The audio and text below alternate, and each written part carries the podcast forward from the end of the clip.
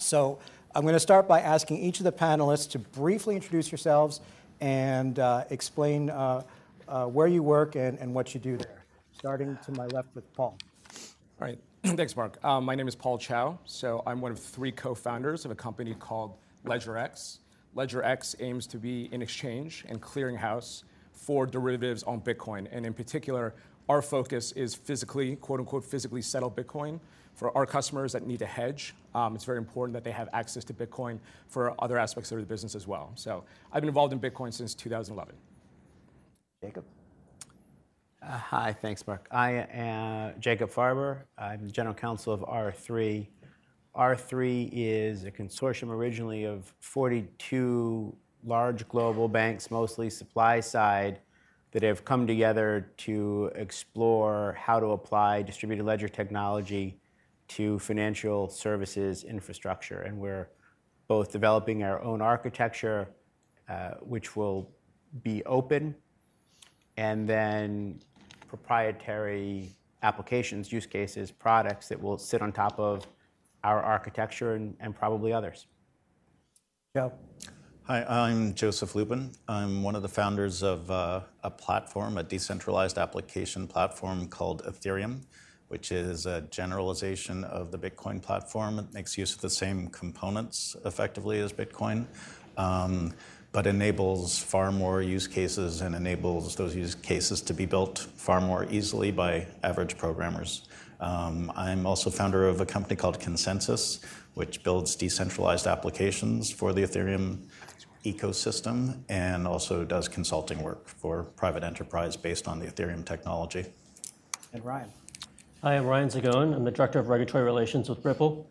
Uh, Ripple is a technology company that provides real time uh, cross-border payment services to financial institutions. I also sit on the steering committee of the Federal Reserve's Faster Payments Initiative. And just to get a sense of, uh, of the audience here so we can tailor the conversation appropriately, how many people here have worked in, work or have worked in financial markets or financial services? Pretty, pretty, pretty good representation here. Um, and how many have worked in crypto technology? That's everyone else. All right. Uh, we'll dive in. Jacob, you uh, at R3, you're working with a, uh, a wide assortment of financial institutions from around the world. Um, why are they interested in, uh, I, I, don't want to say DLT, but, but blockchain uh, technology? What, what problems are they looking to solve that they think this is appropriate for? The, the best answer is we don't know yet. and, let me tell you what I mean by that you know, there, there is an incredible amount of enthusiasm for distributed ledger technology, not just in the financial industry, but, but, but sort of throughout large enterprises at this point.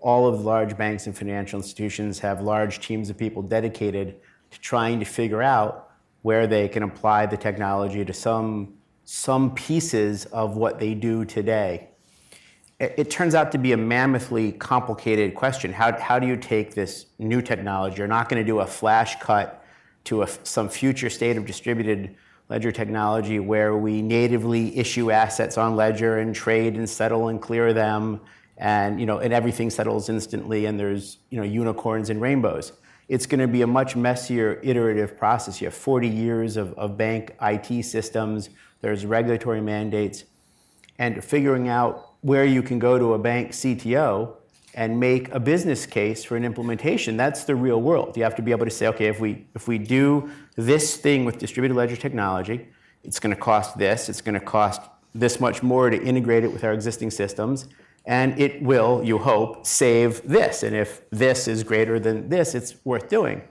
And, and so, in, in the early stages of the technology and its implementation, there'll be pretty discrete use cases. Know, payments is an obvious one, same thing that Ripple is working on. Uh, trade finance is something we're working on. Uh, but a lot of it will be reporting and just solving the problem that, that really exists in every kind of financial transaction category of some percentage of, of trades between financial actors break because they end up with a different view of what just happened. So even post-trade reporting, where you have a process for coming to between two counterparties a mutable consensus about the trade you just made is going to result in incredible cost savings because whenever trades break and don't flow Trade- through. Trade breaks, what is that? Yeah, it, it, it, it's pretty simple. You know, two, two, two financial institutions that are party to a, to a transaction, it can be any asset class, it can be a, a, a security purchase, it could be a, a derivative agreement. Uh, it, it often happens, and there's some percentage in, across asset categories, that when you're done, the two sides have a different view as to what just happened right? They, they, don't, they don't agree, their internal records don't agree, don't reflect the same outcome post trade. Uh, and then you got to get on the phone and you call, and it's a very manual process. And it imposes billions of dollars of aggregate costs. So just eliminating the, the issues that broken trades cause will save the industry a lot of money.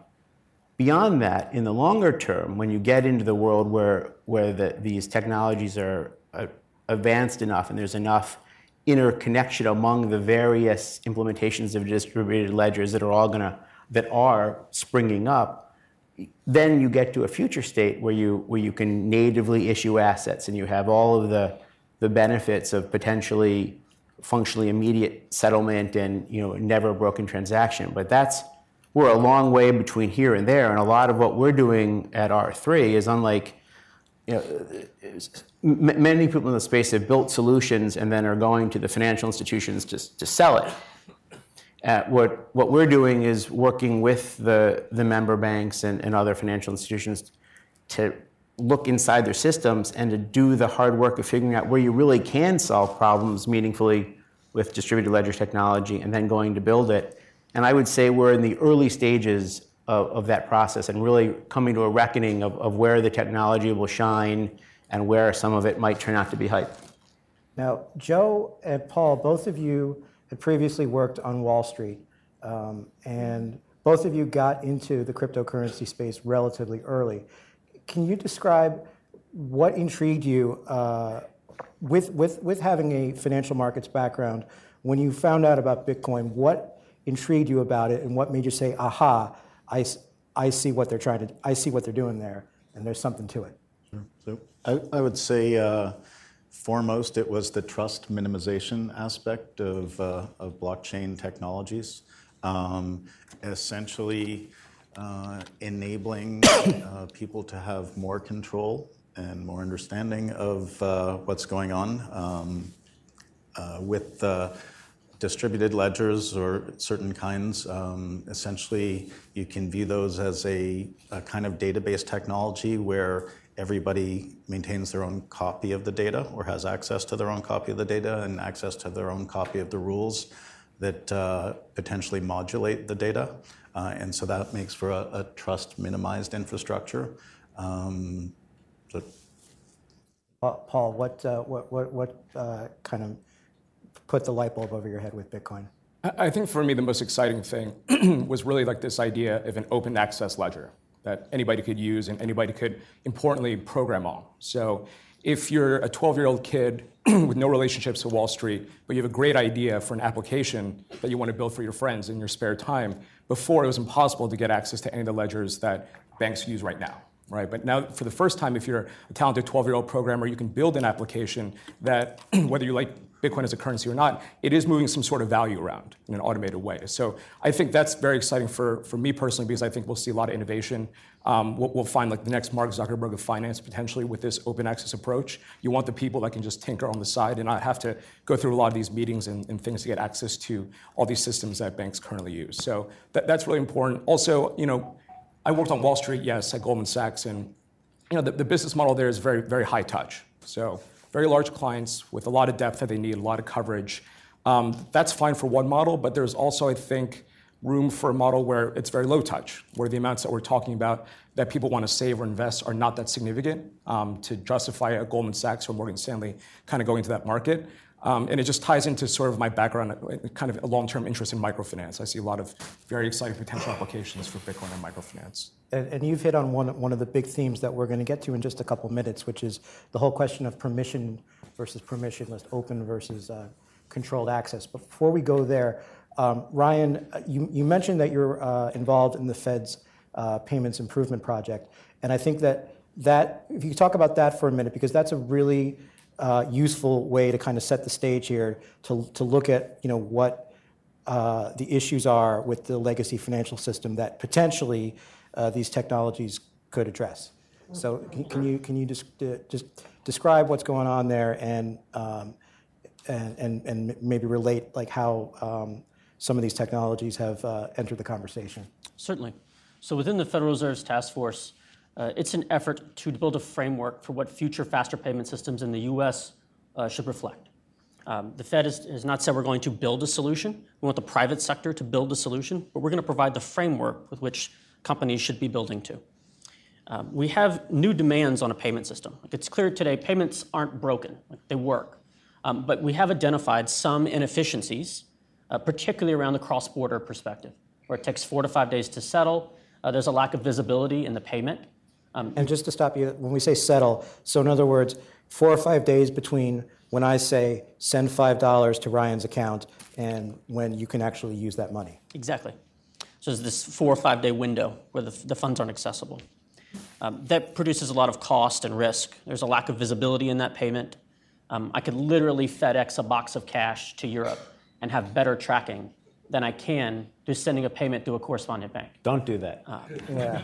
that that's the level of inefficiency or the structural problem we have in, in cross-border uh, financial institutions or cross-border payments. So we have new demands for faster payments, uh, more transparency, uh, greater volume, and lower risk. Uh, these are collective goals we've identified in this, in this task force. The, with new technology or new demands, you need new technology to underpin those systems. So several several companies, including Ripple, we're, we're focused on cross-border payments, have come to the table as part of this effort. Uh, we sit on the steering committee, and I, feel there's a recognition, both within the task force and in our comments previously from the CFTC, we have new demands on systems. There's new technologies that can provide new, uh, new features, products, and services. Um, so that is, that is, there's a lot of, uh, there's a ripeness to this at this moment. Uh, where we have to balance that is in setting, identifying the new risk that it creates and setting frameworks for that. Um, with that in mind, I also urge us to look at the, the risk of existing systems, continuing to rely on outdated systems for new and, and um, higher volume and higher value payments. So it's, it's a question of balancing risk. Um, and, and, and why is this distributed ledger uh, an attract, an, uh, potentially attractive so from a, from a payments perspective, instead of the five days to settle, uh, Ripple can settle a payment in about five seconds. Um, we reduce the, we have full transparency from all counterparties. So sending and receiving bank can track not only the counterparties that we're using to send the payment, um, but where the payment is physically during that time. Um, and they can pr- pass that on to the consumer for, for new products, low value cross border payments, uh, greater transparency in the payments, and from our early, uh, early trials, a lower cost that we can pass down to the consumer as well. So I want to get into kind of the elephant in the room here, which is the, the, the, whole debate around, uh, you know, there's various terms, public or private blockchains, permissioned or permissionless ledgers. Uh, Jacob, can you explain what a permissioned ledger is, how that's different from the, the open system that Paul described, and why is this something that the financial institutions appear to be converging on? Uh, I, I, will, although uh, first a comment on sort of the, the elephant in the room and the characterization of a debate. There, there, there is some discussion, we'll talk about permissioned versus permissionless, open versus closed. Um, but I don't think we, we have a view. The, the banks and financial institutions tend to be focused at the moment on solutions involving what permission ledgers, and I'll explain that in just a moment. But there, there's no religion on that point, and it's just that it seems fit to purpose for the moment. Let, let me now answer the question. So, th- think first about Bitcoin. Anybody who downloads the Bitcoin open source software and runs it on their computer has joined the Bitcoin network uh, as a user, and if they opt to, they can become a miner, which is the, the subset of users that sort of self-select to participate in transaction verification, and not worth going into because that's a rabbit hole. Uh, so, so t- two thoughts. First, the, the notion that anybody can join, and then distinguish in your minds users of a network, so the nodes on the network that are just engaging in transactions, from another set of users or nodes on the network or computers on the network that, that maybe a subset of the users may not, but are, are the are the the users of the network, the subgroup, maybe the separate group that actually verifies the transactions, right? So in existing models, the users of PayPal are, are the users, and PayPal is the verifying node. On the card networks, the cards are the verifying networks. Um, the, the systems that financial institutions are looking at to date tend to assume that some number of financial institutions will be the network operators, will be the, the nodes on the distributed ledger that one way or the other, through one technology or another, are verifying the, the transactions. Um, eh, the, there are reasons for that that have to do with regulatory considerations. Uh, there's this not very specific, but, but probably reasonably correct sense that from a regulatory perspective, knowing who the, the entities are that are running a network is important if you're a regulated financial institution using the network. Part of it's because the financial institutions are, are looking at these systems to replace systems that are currently permissioned. You know, think stock exchanges. Not, you know, not anybody can, can you know, belly up to the bar at the New York Stock Exchange and start transacting. Um, and, and, some of it's because so far the, the technologies that are, that are permissioned seem to be better suited to financial applications for a variety of technical reasons. But there, there's, but to the extent that that we were presented with a solution that solved all of our problems and was regulatory acceptable and was better and it was an open system, I don't know that that wouldn't be just as appealing. Two, two things I want to drill down, on um, in your answer. One, um, you, you, you noted that the existing system is permissioned. So if you build a new permission system, what, how is this new permission system different and better than the existing permission system? I, I, don't know, and, and, and we're falling into the trap you always do when you talk about this technology, because you talk about it as some vague abstraction. In, until there is some implementation that replaces some piece of some current system, I can't tell you. In theory, though, you have the, the benefits of immutability, of, of never having broken trades. You have speed of execution. Uh, you have the ability, we haven't talked about smart contracts on this panel. Uh, to, to automate transactions, to build the business logic of commercial deals in, into the network, right, which opens up all sorts of possibilities, which we can talk about separately. Uh, I think it's largely a combination of those three things to varying degrees depending on the application. Decent, uh, uh, one, one more follow-up point on that. Decentral, or not completely decentralizing, but decentralizing it to an extent. Does that, does that actually make things more efficient? Wouldn't it be more efficient if you had, uh, you know, to make things go faster, if you had one central, uh, all other things being equal, if you had one central um, ledger as opposed to uh, several different nodes? I mean, you know, Bitcoin takes 10 minutes to clear because, you know, every, everyone's got to get in sync across the world. Um, uh, it, where is the efficiency gain? Well, it is logically a centralized ledger, um, but implemented in a decentralized fashion so that uh, uh, many people can trust in it. I, I didn't understand that. when we think about this debate of permission versus permissionless, it's often cast as, as a black and white issue, when in reality there's several shades of gray. Um, there are systems that are completely open on one end, like Bitcoin. Anyone can join, anyone can transact. There's no hurdle to jump to use it. And there's completely closed systems like we know today, like the stock exchange that, that Jacob referenced. There's several systems in the middle, Ripple being a hybrid. It's open, where financial institutions can freely join, but then we layer on a permission aspect, where a bank has to authorize the counterparties it wants to work with. It'll select banks in, say, Europe or, or uh, Australia, but it may say we're not comfortable making a transaction with a bank in X country. Um, we kind of view it as a Facebook model, um, where you, you join Facebook freely, and then you have to authorize your friends or who you want to actually engage with. Now, from a use case perspective, which is better, is, which is better, a permission versus permissionless or a hybrid, it often depends on the use case. There, we're talking several use cases here from payments, securities trading, uh, post trade reconciliation, swap repositories. All of those different, very distinct use cases are going to have different credentials and the architecture that they want. So in, when, we, when I approach these, these conversations about open versus closed, I often frame it around what use case are you trying to enable and what problems are you trying to solve? And we architect it eh, with that in mind. Paul, Paul, can you think of use cases where permission works better than permissionless and vice versa? yeah, I mean, even though, you know, I should note that even though LedgerX, all the work that we do is basically around permissionless ledgers, we, we definitely know there's a, a, space in the market for permission ledgers. I mean, certainly our account, our, our clients' account balances and the fees we charge them are not on some public ledger, you know, that, that anybody can view at any time. You know, so, so permission ledgers are hugely important for very sensitive pieces of information, credentials, um, trading history in our, in our kind of context.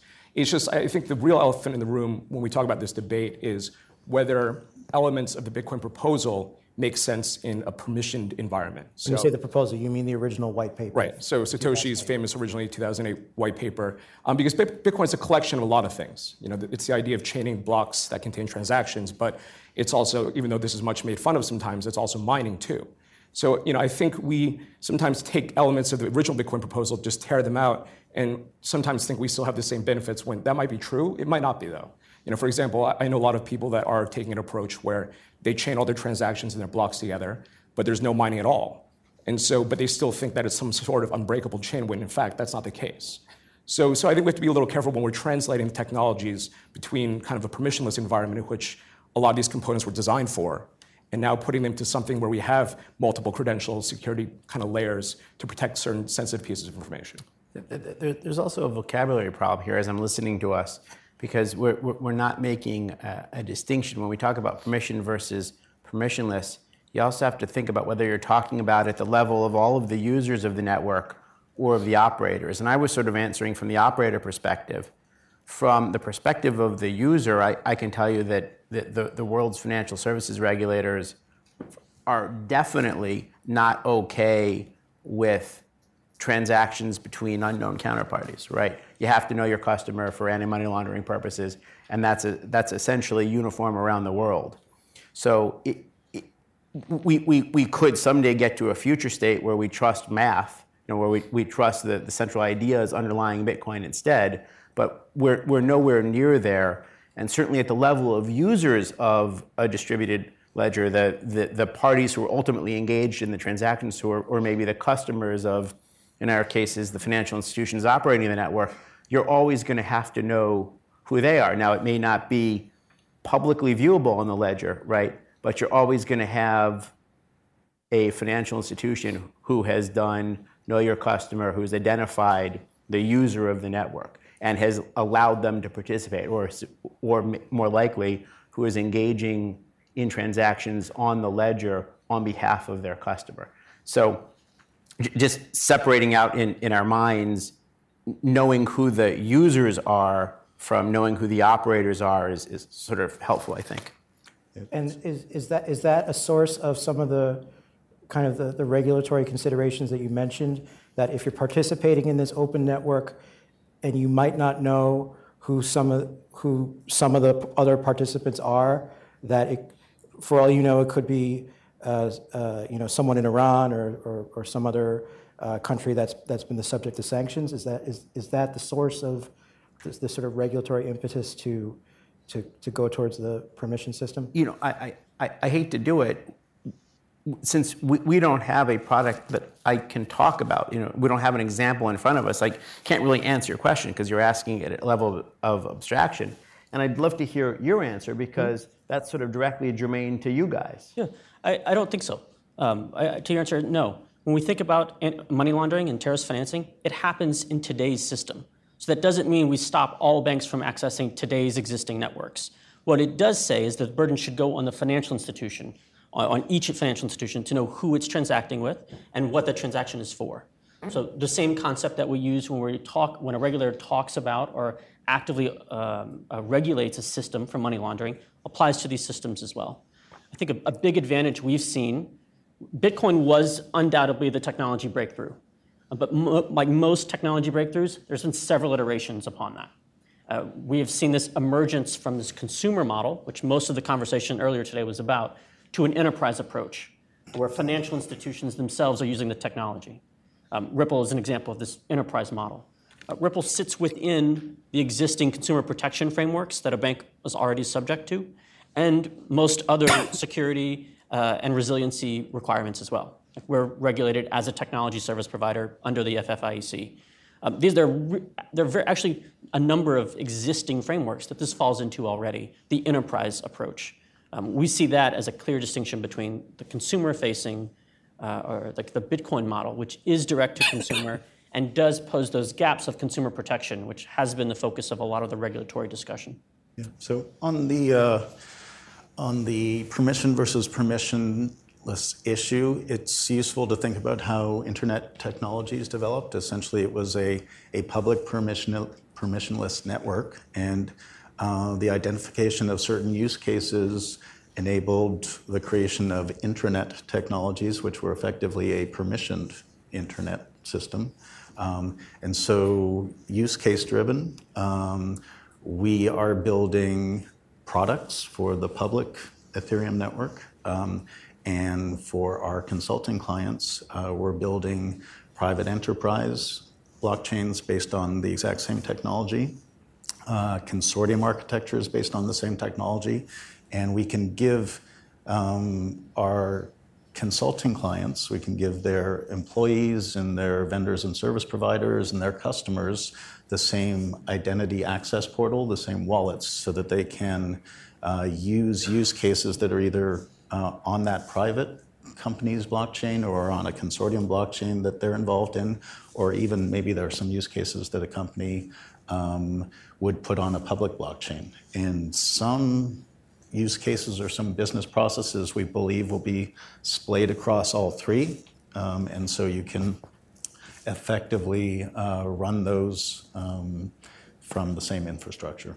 Here's a question I'm sure you get a lot what is the difference between a permissioned blockchain and just a regular old database? In a regular database? Yeah, or database um, as we have, so as we all understand them. Yeah, database technology is maybe 60 years old, and it evolved from flat files through SQL, through NoSQL, um, uh, replication as um, the web became more capable. Um, sharding of databases were necessary, and replication of different instances of a database. Um, sharding meaning sharding meaning uh, splitting data up uh, into different databases. So, for instance, Facebook or Twitter um, can't possibly have a single system that uh, that serves all their customers. So they they try to um, slice up the data that's relevant to to different uh, groups. Um, and so, if you take that notion of replication and make that a first class citizen, um, then you effectively have a next generation database technology where everybody has uh, um, their own copy of the data and their own copy of the rules that uh, modify the data. Um, and again, that's the basis for trust minimized business processes and interactions. Um, you can't you can't get that same trust minimization in a centralized database or a database that's under the control of a single group or a single party. Um, on a blockchain, I can improperly manipulate the data in my local copy, but unless I get a majority of people or actors on the system to agree with that manipulation, it's going to be um, discarded. It, on a centralized database, uh, a rogue system administrator or corrupt CFO or a hacker um, could um, go into the system and change old data or change current data, and even companies could even change the business logic rules um, by which the system operates, by which they're uh, which serve their customers uh, in ways in which their customers wouldn't be aware. So, what what I'm hearing is that the the virtue here of of, of the distributed model is not so much efficiency but honesty. Absolutely, there there are great efficiencies in blockchain technologies uh, that will um, um, be available to business, um, specifically the financial industry. Um, there are efforts right now to put identity on the blockchain. Um, closely associated with that are reputation systems. Built built on top of that, KYC. Um, KYC stands for Know Your Customer. It's not, it's not a, a, a chicken restaurant for those who. Uh, two other foundational elements are tokenizing fiat currencies, and, and we're in some projects um, that are uh, focusing on that, and uh, either issuing securities natively on the blockchain or dematerializing existing securities. Um, Sounds like Star Trek. Token, tokenizing them, putting them on the blockchain, and enabling the uh, the extremely efficient, uh, virtually instantaneous clearing and settlement mechanisms that uh, blockchain technologies can accomplish. So something you said a minute ago that, that, that I want to home in on here. Um, so if we're if the distributed model of a ledger is is minimizing the need for trust, and if we're expediting settlement to the point where the trade is the settlement, then why is it necessary for from the point of view of regulators to know who the validating nodes are? Um, well, that I think that's mostly based on the, the laws of the country.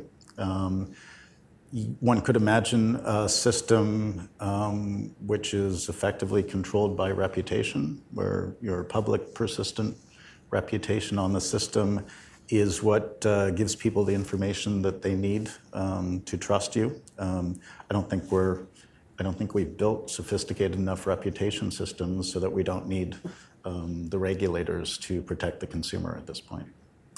In our, in our view, when a, a regulator asks a financial institution who is validating your transactions, who's Mm-hmm. operating your system, it's not a sufficient answer to say we don't know. The financial institution Can't you needs to can't you know. say we don't have to know? Maybe someday. Maybe, potentially, but that's Not not, now, where, though. where we're at now. Banks and regulators themselves want the certainty of knowing who is responsible for security, operational resiliency, and how the network will behave if something goes wrong. Like who's responsible uh, for, for correcting an error? And those are questions that are, are essential when we're looking at market infrastructure. We have to answer those within the design of the system. Um, in, our view, we hold that quite firmly, and that's why we've designed the system we have designed at Ripple, uh, which, is to clarify not based on Bitcoin, we're completely separate from, from Bitcoin and, and that development. Uh, but we, we hold that quite firmly that we, a bank needs to know, and a network operator should be held responsible for the operation of the system. I think that might differ some from other views out there, I know. Yeah, I mean, I mean, which which set of regulations though? I mean, is this just sort of like a general regulatory preference, or is, is there is there a law or, or, or rule that they're pointing to when they? There's not a, there's not a rule for how you regulate a payment system. Most payment systems fall under some type of systemic risk uh, consideration. So either in the U.S. it would be through, through FSOC or from a primary, primary regulator. Um, but at this point, the way the technology works is so different from how banks know payments work and how regulators are used to uh, viewing and regulating a system that we'll have to see, as Jacob mentioned earlier, incremental change as we move forward. We think one uh, crucial step in that is, is not going fully open where you don't know, you can't uh, identify who's operating the system. It's an incremental change to perhaps, um, where- well, in, in Ripple, where you do know, you authorize the counterparties that you'll be transacting with and who will be confirming your transactions. So there is a So it's, it's important to recognize that the cat is out of the bag, that um, these technologies are out there, they're very powerful, and um, foundationally, they're non-regulatable. Uh, so there is there's um, the ability to establish self-sovereign identity and control over your own assets, and uh, the ability to interact with different counterparties on these permissionless systems. Um, and it's a global context, so um, different rules apply to different jurisdictions, and some jurisdictions don't have many rules at all. Uh, so the technology foundationally should be able to subserve the entire planet. And if you're operating, if you're offering a financial service uh, from a specific jurisdiction, then you should build uh, compliance into your systems, essentially.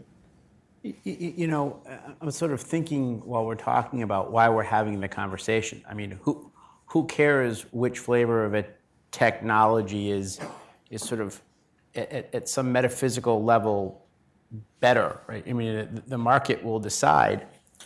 Uh, but but I, I, think the reason why why people like to think of this as, as a debate uh, is because implicit in what you said, and, and I agree with it, the technology is out of the bag. It's very powerful, and I mean the permissionless technology. If if it's advanced to a state of, of sort of complete deployment and use, it could largely obviate the need for financial institutions as we know them now, right? You, you could see a world in a fantasy future state where everything is peer to peer. And I suppose if you want that world, then you want there to be permissionless systems and not permissioned systems, because permissioned systems are a creature of this world, and permissionless systems are a creature of this future world. I have no idea if that's a better world to live in. I mean, we, we've organized society around having banks and financial institutions for hundreds of years. Maybe it isn't the best solution, but it's, it's where we are now. It's where we are for the foreseeable future. And I, so I think largely for our members is they're deploying these technologies. They're, they're simply deploying them to, to do the work they're doing on behalf of their customers now, and not because of some feeling one way or the other about the, the greater utility of the technology. They're, they're technology tools like anything else. Uh, Paul, uh, your, um, your company uh, is uh, now a swap execution facility. Correct. Um, uh, that, that was.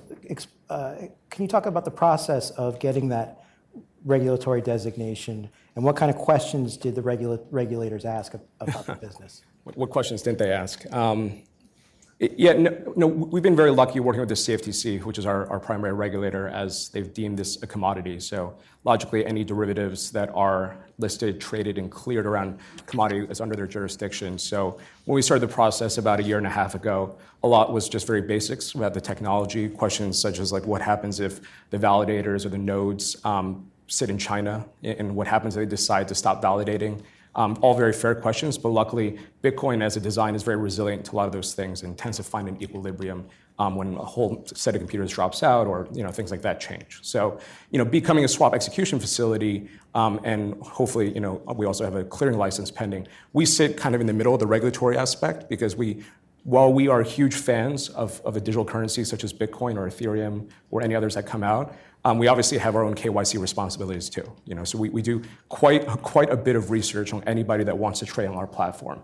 And I think this is where, where I, think the regulatory kind of landscape will coalesce and is very sensible because we take US dollar fiat from our customers and they buy tools that can get them access to, to Bitcoin, the commodity. We're essentially you know, act as an on-ramp for US institutions and, and an off-ramp as well if they want to cash that Bitcoin into, into fiat.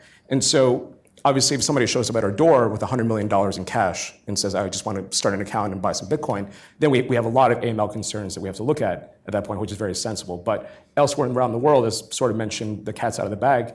You know, if you're going to a local money changer in Africa and you're only buying $3 worth of Bitcoin for savings or you need to send it somewhere, you know, I think that regulatory burden will be a lot less. But being a SEF, a swap execution facility, has all the classic um, regulatory responsibilities that other, other institutions have. And Ryan, you're, you're, the, you're the fly on the wall in a lot of uh, regulatory discussions. Can, can you give a sense of like what, what, what kind of feedback are the regulators giving the financial institutions about their tentative experiments in this space?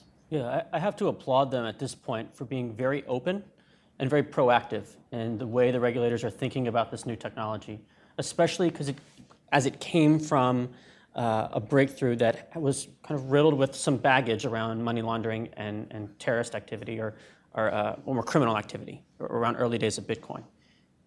They have, they've recognized that and they've seen that while that is, was true, there's also a lot of benefits that this technology can have within the financial ecosystem. So they've taken, in my opinion, a very broad, open, collaborative approach. Uh, the OCC's uh, FinTech white paper uh, last week. The CFTC has been rather open uh, about and, and uh, having open dialogue with the industry publicly and with the companies that are there. That is a really good, in, in my view, first step in creating sound policy. Uh, we also see it at the international level with the Bank for International Settlements and the Financial Stability Board, uh, both looking at the virtual currency piece, but also separately uh, the blockchain and distributed ledger aspect of this. So, as the technology is at the international level, like to types of transactions we're doing, that international coordination becomes key, and we're seeing the first signs of that as well. We're going to open up to questions in a couple minutes. I just want to kind of revisit one, one more thing because I just think it's really, um, you know, t- two of the things that Paul pointed out about um, what were sort of sort of really interesting about Bitcoin. Number one, this idea of open innovation. You know, we talked about multi-sig earlier. Multi-sig was a an innovation that was possible because no one needed a, a, a license to write code for Bitcoin. Um, just like Tim Berners-Lee did not need to ask anyone's permission to create the World Wide Web. And that is one of, one of the clear benefits of, of an open network. The other, uh, which Paul also alluded to, is financial inclusion. And it seems that there's, there's a, a, a real tension between financial inclusion and KYC um, worldwide. Um, you know, you, perhaps the, the regulatory requirements for a money transmitter are not as high as they are for a bank, but it, it, it, um, it is an issue, particularly when people, you know, immigrants want to send money um, uh, to, you know, you know, to uh, you know, a country like, like Somalia. So, um, to the extent that, you know, if, if we go towards a permissioned uh, structure, you know, how, what, what, are, what are we, you know, how much are we losing of the true, the, the, the true benefit of, of, of this technology? So um, I, I don't think financial inclusion and KYC are, uh, are incompatible. Um, foundationally, I believe uh, persistent portable identity and persistent portable reputation can enable um, roughly seven people around the world to be enfranchised in a global financial system. They can um, establish their own identity. They can upload state issued um, documentation as a reputational attribute if they have it. And they can have uh, uh, their local bank uh, attach a reputational attestation to this thing and build an identity uh, in that way, um, or flesh out an identity in that way for people who don't have access to state issued ID, and that's, that's billions of people. Um, they can start doing things, um, create their own reputational attributes like a picture, a name, an email address, Facebook, and interact uh, on a permissionless ledger in a purchase sale transaction or lending, borrowing, repaying, working together on projects, playing games together, uh, and have reputational attributes um, uh, lodged uh, against their conduct in these different transactions. And so, um, by enabling people to uh, establish identity, um, they will be able to uh, grow their ability to do business on this system. Does, does that If- identity if have to be tied to a legal identity? um, well, if they wish to avail themselves of financial services offered by organizations that have uh, domicile in a jurisdiction, then they're going to have to establish a financial relationship, and, that, and that's where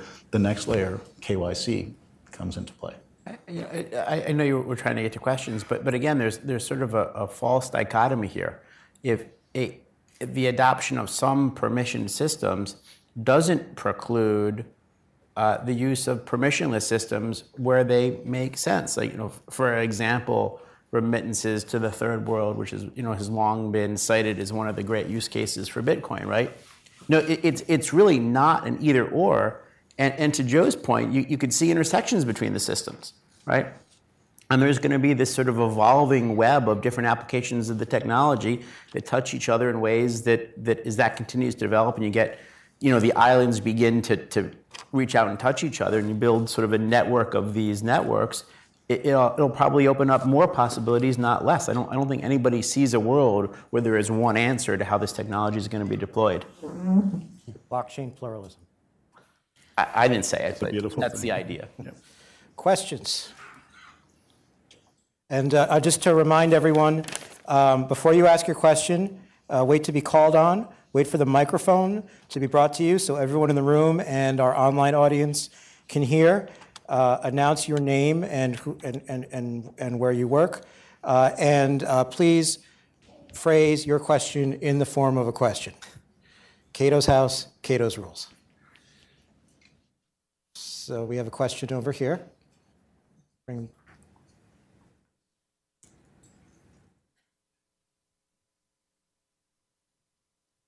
Thank you very much for this very uh, insightful discussion. S- sorry, I'm, I'm Dong He from International Monetary Fund. My question is that isn't there an inherent tension between the incentives uh, of the two types of uh, um, uh, systems? Uh, in the sense that now we have a trusted central party. Uh, the trusted central party, of course, earns a profit by providing uh, the services, like keeping a centralized ledger, like a financial institution. In the decentralized permissionless system, like the Bitcoin, the miners get rewarded by newly minted coins. So, in, in the system, in a permissioned system, how do you envisage to how do you provide enough incentives for the distributed ledgers to work properly, but also at the sufficiently low cost? So is there a boundary in the sense of how large the permissioned system should be uh, in order for the incentives to, to work properly? So I would Sure. like So- to hear your Great thoughts. questions. Uh, On Bitcoin and on Ethereum, uh, you have transaction processors called miners, and they are incentivized to uh, validate transactions on the system and to secure the networks. And um, the incentivization systems are working very well. Um, essentially, they get paid uh, every time they come up with a solution that uh, advances the state of the system and that is accepted uh, by consensus um, by all of their peers. Uh, in terms of standing up for profit businesses on these systems, you can do it in a limited extent on Bitcoin. Um, Bitcoin was really a, a, an experiment in monetary theory that was wildly successful. Uh, at Ethereum, we Get set that out, phone. sorry, we, we set out to build uh, a decentralized application platform, and that, so that enables the relatively easy development of uh, arbitrary use cases. So if you build a system that offers a service that people find valuable, um, you can charge for that. Uh, there is the notion that if this is all open source and visible on the blockchain, somebody can steal that uh, and run it for um, lower fees or less cost um, and basically drive profits uh, to almost nothing. Um, I think uh, network effects and stickiness um, will enable good businesses to be profitable. So essentially, if you have a bunch of identities in your system, maybe it's a prediction market, and there's a deep pool of liquidity there, um, then people are not going to shift to a competitor unless there's an enormous advantage in shifting.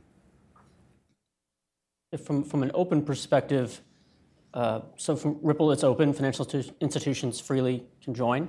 Uh, it's open source and an open platform, but they one-off select who they would like to uh, essentially run the validation of their payments. We call it consensus.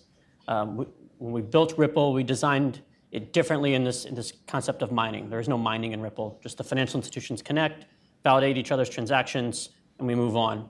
There's no reward for it, for doing it, um, but it's designed to be a very lightweight process, akin to running an email server. There's no reward for doing that, but banks or other institutions run their own or rely on others for, for email routing. Uh, we've designed it in the same way. So we, we find that there is a way we can build or improve upon this, the inefficiencies in mining, particularly in systems that don't have, um, that, that aren't fully, um, or, or not designed in the same way. It can be done and operate uh, safely and sufficiently. Question here.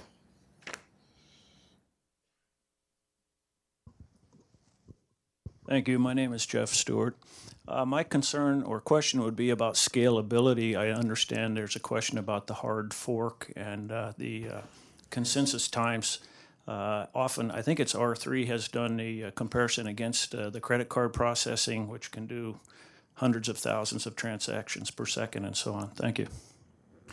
Yeah, so uh, Bitcoin does indeed have a scalability problem, and I think they'll work through it to some extent. There are Um, there are state channels, or essentially something called the Lightning Network, uh, payment channels uh, that can enable a bunch of off network processing. Um, there are centralized solutions that will attach to the Bitcoin network that will enable you to uh, pay for a cup of coffee or potentially do microtransactions uh, if you choose to trust them.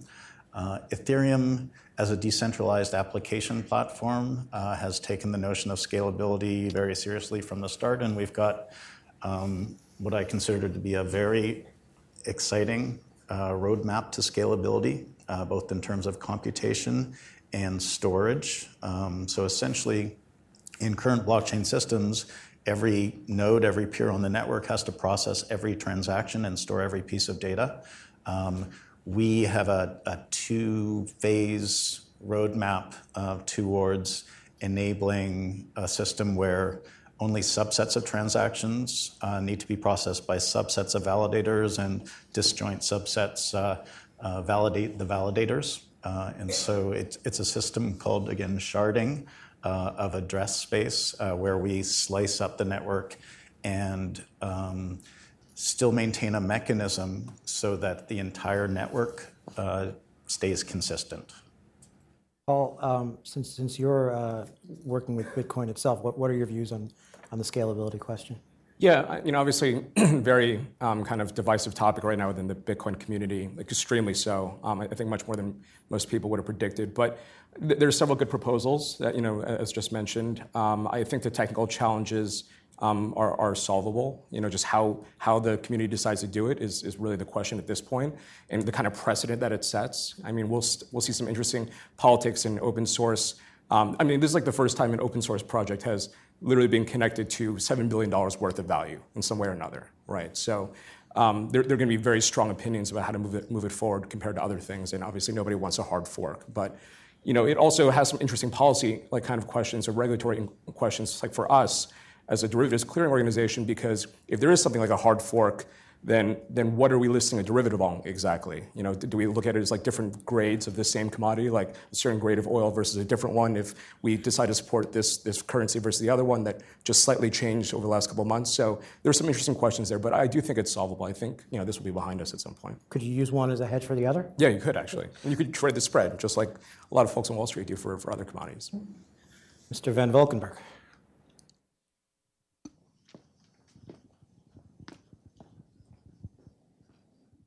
Thanks for the fascinating discussion. I'm Peter, uh, was moderator in the previous panel. Sorry, I'm talking more. Um, so there's been this this discussion of we'll pick the right architecture for the right use case, whether it's permissioned or permissionless, or we'll let the market decide, which is sort of an extension of that, the efficient use case, the efficient architecture.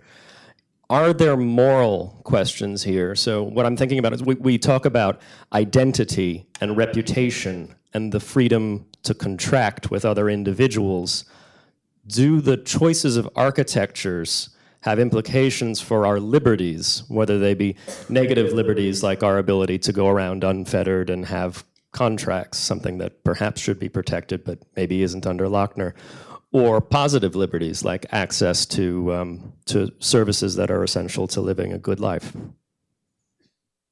Great question. Mm-hmm. Who's going to tackle it? That one. No.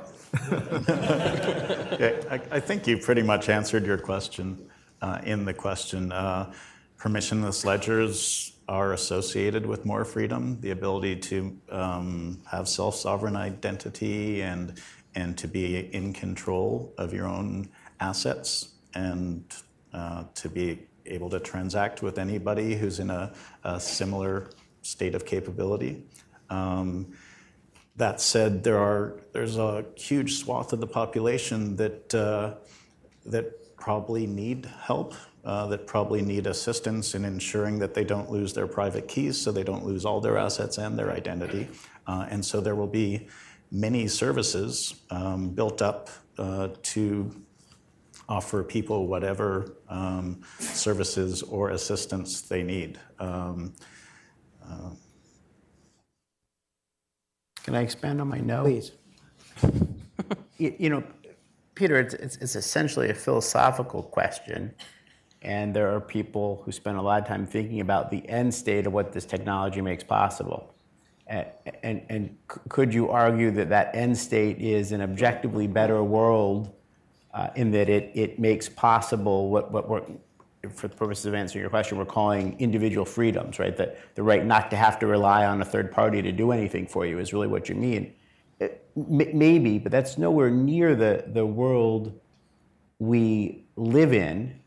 And even if we were to get there someday, I'm not sure that in every sense it's better. I mean, the, the, the, and, and I'm not, I don't want to defend the financial institutions here uh, because I don't think there's anything to defend them against. But uh, I will point out that that institutions usually serve valuable functions. I mean, for example, banks take in money so they can loan it out so you can have capital to go and fund new enterprises. That's a useful function.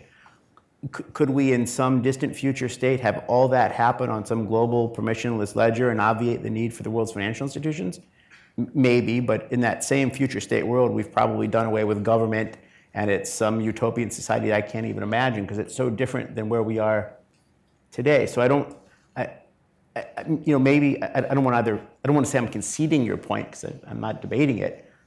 If it's true, it's true so far off that I don't think it's immediately relevant to thinking about how we deploy these technologies. Yeah, and even on a global permissionless ledger, um, if you stand up a business and it's in your business model to um, know your customer in some way, um, and effectively you're maintaining a permissioned ledger internally on that permissionless ledger.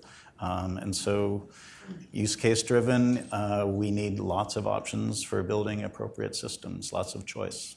And that sounds like freedom, by the way. The Sounds more choices like you have, the better. Exactly.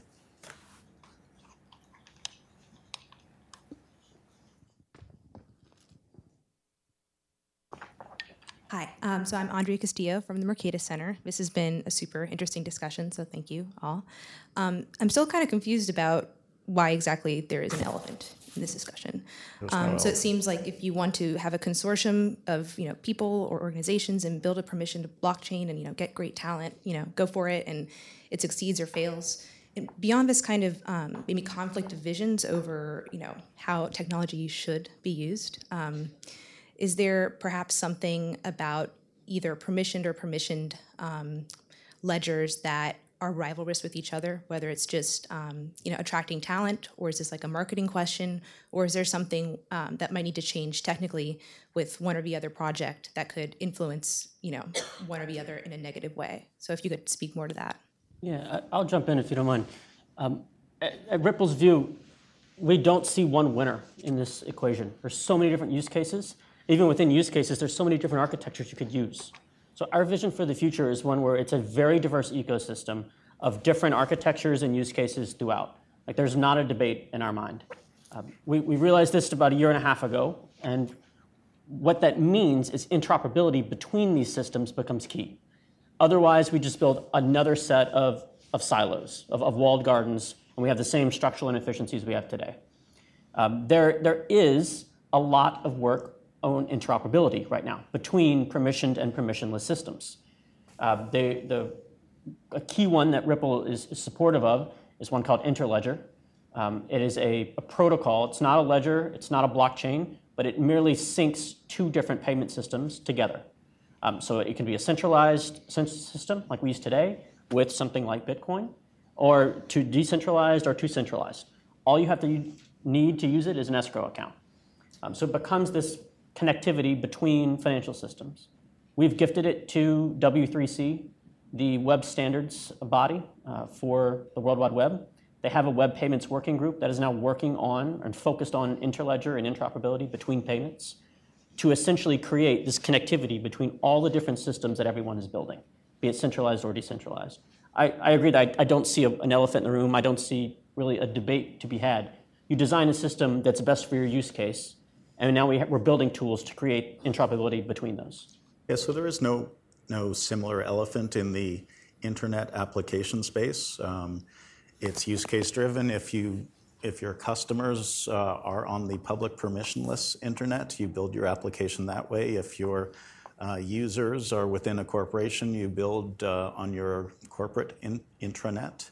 Um, I, I think the reason this whole issue developed is because Bitcoin, um, as a monetary experiment, was uh, adopted early by crypto anarchists um, and, and uh, a lot of uh, philosophical and uh, religious issues were attached to it. And so there was a lot of, as more sophisticated businesses came into the space, there was a lot of pushback um, from those initial adopters um, who said this is, this is wildly inappropriate to use our technology um, for building a business. Blasphemous. It was, it was viewed as, a, as, as a form of blasphemy. Yeah. Um, but although, although I, I, and, and, and uh, I, I apologize if I've been framing things in an overly binary way. But uh, what I, what I, the one thing I, I do, I, I do think there is a legitimate question to be asked about um, if you take away certain aspects of it, what are you left with? So if you take, a, if you take away this potential for you know, unlimited innovation, if you take away the unlimited participation, then, I mean, I, and I, I think there are, clearly there are potential benefits, because otherwise the financial institutions wouldn't be spending so much time and money on this. But um, it's, it's good to articulate what those remaining benefits are. Yeah, so if you um, take away the ability to trust the system, um, then you're back in the old architecture where a small set of actors can manipulate the system. You, know, it, it, it's funny. You know, no, nobody asks Boeing why it makes a change implementing new technology in its supply chain and to defend the rationality of that, right? Th- think about what the, the financial institutions and the large enterprises are doing as and, and, by the way it, it's, it's worth saying this to, to give this flavor. You know sitting in our offices we have people from our banks seconded in our offices. We have tech people we have business people. The level of excitement and energy is really incredible. We have tables of, of devs deving and business analysts analyzing and, and really working at the at the the nitty gritty level of trying to figure out where to make this technology work, and there's these aha moments, and they get excited. It, it's it's it's taking new technology, like like you know any business does at any time in its evolution, and figuring out how to apply it. There, there's no religion behind it. Where it makes sense, where it does something cool or saves money, we're going to use it. Where it doesn't, we, we won't. And there's no justification beyond that, I mean, if, if nothing else, if, if a, if, a, financial institution reduces costs, you know, producing a better return for its shareholders, great. You know, there, there, there's no there, there's no philosophical underpinning to to how the, at least the the institutions we work with are thinking about this. And and is it, that that's actually brings up an interesting thought, which is to, what extent is blockchain sort of a, a Trojan horse? In this, and I mean that in a good way in the sense that you know the last year and a half, the big story in, in, in financial services and banking has been fintech, which is sort of a broad term for new technologies, new entrepreneurial companies that includes the whole blockchain space, but it's a lot of other stuff. And maybe all, all this talk about distributed ledgers is just forcing a, modern, a, a belated modernization and a belated hard look at the, the back end systems that and, maybe they don't end up using blockchain or they don't end up using DLT, but th- this, this, this is what just got the conversation started.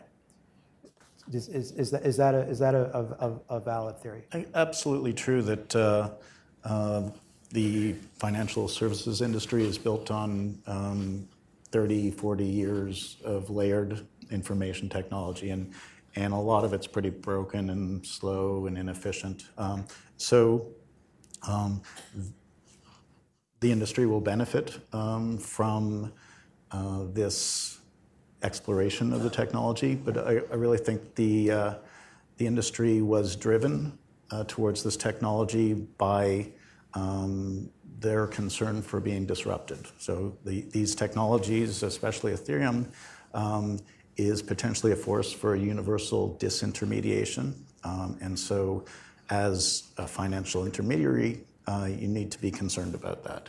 Um, and I'm not saying that intermediation is a bad thing. It's a great thing. Uh, it's a great thing if it uh, adds information to a transaction. It's a great thing if it uh, reduces the costs and frictions of a transaction. But uh, um, often, once you've interposed yourself in a transaction as an intermediary, um, you tend to try and increase the frictions and increase the amount of value that you take from that transaction. And so, this massively decentralized context, uh, context is uh, um, a perfect mechanism for proper price discovery for the value of intermediation. I think we, we'll have more time for one more question before lunch. Sir. Hi there. Rob Caballero from Coin Operated Media here in uh, DC. And my question is um, so, blockchain technology and, and, specifically Bitcoin, because it's you know, the biggest and most visible of all the different, uh, different technologies that are out there. Everybody who is interested in these technologies comes to it for some reason or a collection of reasons.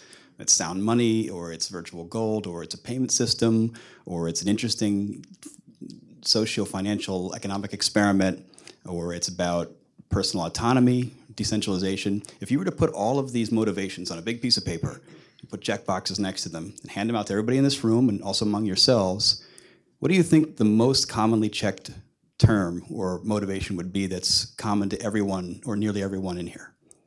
In here? Because that might be different from uh, some other conferences. Uh, uh, we'll go within here. Okay.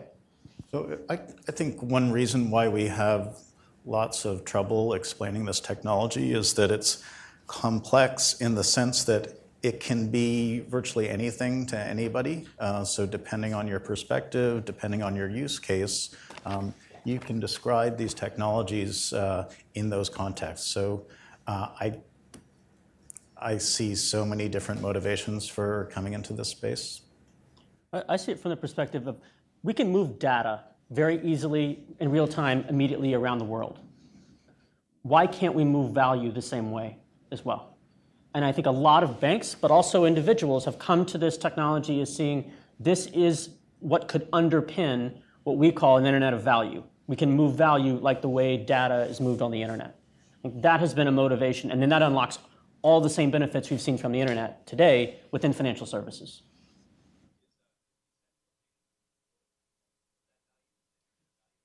Question was, is decentralization a core component for the transfer for that uh, for that value? Oh, I th- it a great way so. question ended on. Certainly so.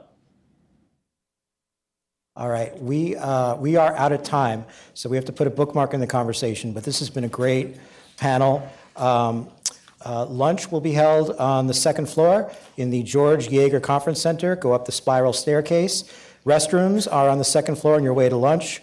Look for the yellow wall. And I want to thank this panel. This has been a really fascinating talk. Yeah, Mark, thank you.